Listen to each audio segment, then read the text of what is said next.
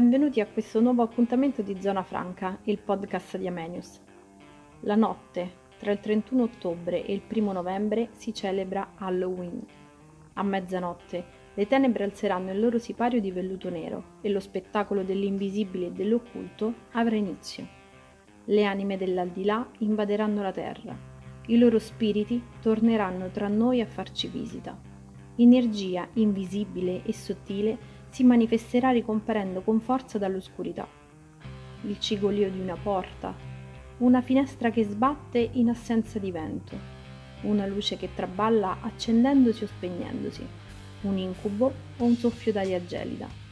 Tutto ciò che di incomprensibile accadrà in questa notte non avverrà mai per caso.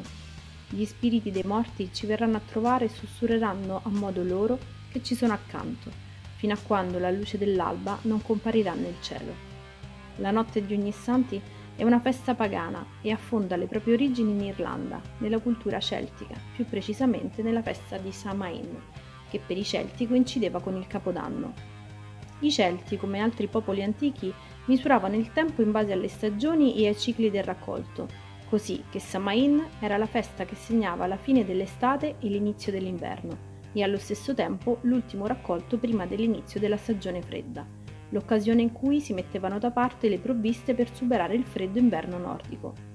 Era la festa più importante e rappresentava un momento di passaggio fuori dal tempo.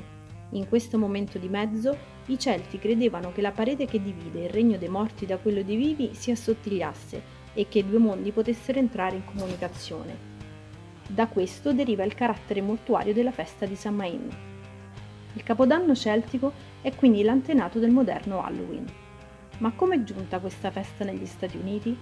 Nel corso dell'Ottocento, molti irlandesi, spinti dalla povertà e dalla carestia, decisero di emigrare verso le nuove terre americane, portando con sé molte delle loro tradizioni, tra cui quella del Capodanno. Negli Stati Uniti la festa ha poi preso il carattere che oggi conosciamo. Uno dei simboli di Halloween è la zucca intagliata, chiaro riferimento alla leggenda irlandese di Jack Lanterna. Jack era un fabbro ubriacone che riuscì a più riprese a ingannare il diavolo. Tuttavia, una volta morto, essendo stato in vita un gran peccatore, a Jack venne rifiutato l'ingresso in paradiso. Il diavolo, contento di potersi vendicare per i tanti inganni subiti da Jack, gli rifiutò anche l'inferno. Così, da allora Jack è costretto a vagare da morto nel mondo dei vivi. Il diavolo, come ultimo dono, gli regalò una fiamma eterna dell'inferno, impossibile da spegnere, che Jack posizionò all'interno di una rapa. La leggenda racconta che durante la notte di Halloween Jack vaghi alla ricerca di un rifugio e gli abitanti debbano appendere una rapa lanterna fuori di casa per indicare a Jack che lì non c'è posto per lui. In seguito, quando la festa arrivò negli Stati Uniti, la rapa diventò una zucca, perché più facile da trovare in quelle terre. Anche la frase dolcetto scherzetto è un classico della festa di Halloween.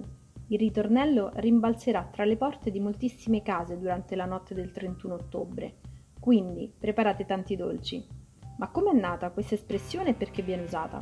Dolcetto scherzetto deriva da un'antica tradizione cristiana risalente addirittura al periodo medievale, quando contadini e mendicanti bussavano a tutte le porte chiedendo l'elemosina di un pezzo di pane, offrendo in cambio delle preghiere per le anime dei defunti. Chi non offriva niente avrebbe avuto in cambio l'augurio di cattiva sorte. Secondo altre leggende, nella notte di Halloween le fatine, che erano molto dispettose, si divertivano a fare degli scherzetti. Per evitare di subire questi scherzi, i Celti offrivano loro dei dolci. Insomma, fantasmi, streghe, anime vaganti, dolcetti e scherzetti. Buon Halloween a tutti!